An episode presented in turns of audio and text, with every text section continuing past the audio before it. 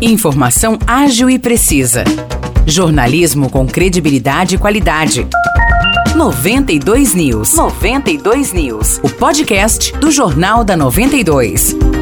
Olá, eu sou Morris Projan e a partir de agora você fica bem informado sobre as principais notícias do dia em nossa cidade e região. No episódio 529 do podcast 92 News, você confere. Vargem Grande do Sul fará a vacinação contra a Covid-19 em horário diferente hoje, das 4 horas da tarde às 8 horas da noite, nas unidades de saúde do Jardim Dolores, Jardim Bela Vista, Vila Santa Terezinha e do Jardim Paulista. Serão oferecidas a quarta dose para pessoas de 18 anos ou mais, além da primeira, segunda e terceira doses.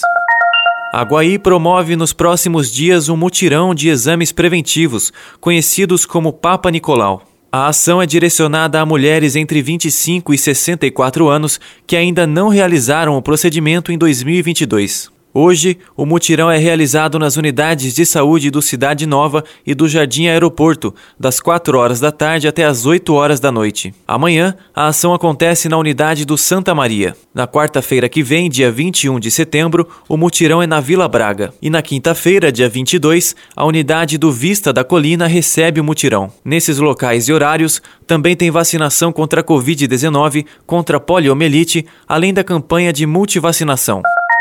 Hoje tem mais uma edição da Feira Gastronômica na Praça Rui Barbosa, no Largo da Estação, em São João da Boa Vista. O evento tem início às 6 horas da tarde e vai até às 10 horas da noite. Cerca de 90 expositores de São João participam da feira, apresentando uma diversidade de pratos. O show musical é da cantora Luciana Guimarães. E nessa edição, a feira gastronômica tem uma novidade é o pedal noturno. Trata-se de um passeio ciclístico que tem como ponto de partida a Praça Rui Barbosa. Os atletas percorrem um trajeto de uma hora pelas ruas do centro de São João da Boa Vista e depois retornam à Praça Rui Barbosa para aproveitar a feira. A concentração para o pedal noturno será às seis e meia da tarde e a saída às sete horas da noite.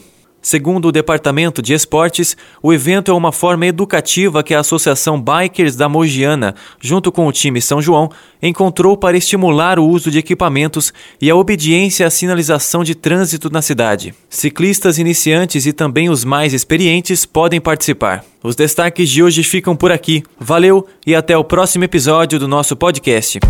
Para mais notícias de São João da Boa Vista e região, acesse 92fm São João.com.br ou siga 92fm São João nas redes sociais. 92